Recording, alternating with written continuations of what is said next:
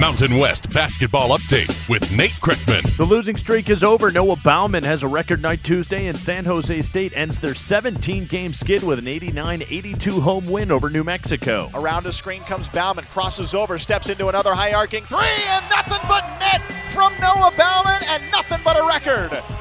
threes tonight for Noah, who is unconscious from beyond the arc. Justin Allegri from Learfield IMG College. Those eight threes, a new school record. Baumann goes for 26, and the Spartans knock off the Lobos for their first conference win.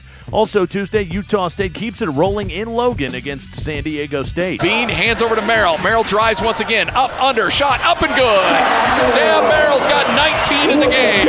And the Aggies with their largest lead of 20. Scott Gerard from Learfield IMG College. Aggies win 70 54. They're a half game back of number 12 Nevada, who they'll see Saturday in Logan. On Wednesday, the Wolfpack sew up their season sweep of UNLV. Cody at the top, 10 on the timer.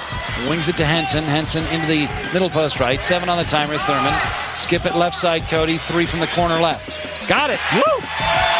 Cody's got four three pointers, a new career high. John Ramey from Learfield IMG College, 89 73. The final big night for the Martin twins. Caleb with 24, Cody a season high 23. Fresno State back on track with a high flying win over Wyoming. Blackwell ahead to Huggins, two on one with Grimes. He throws up the lob and Grimes throws it down.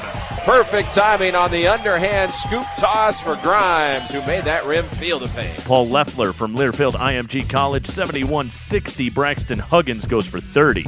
The other Wednesday final, Colorado State a 76 62 road win at Boise State. Women's hoops, Boise State still a game up on New Mexico. Broncos will host the Lobos Monday. And that's your Mountain West basketball update. I'm Nate Kreckman.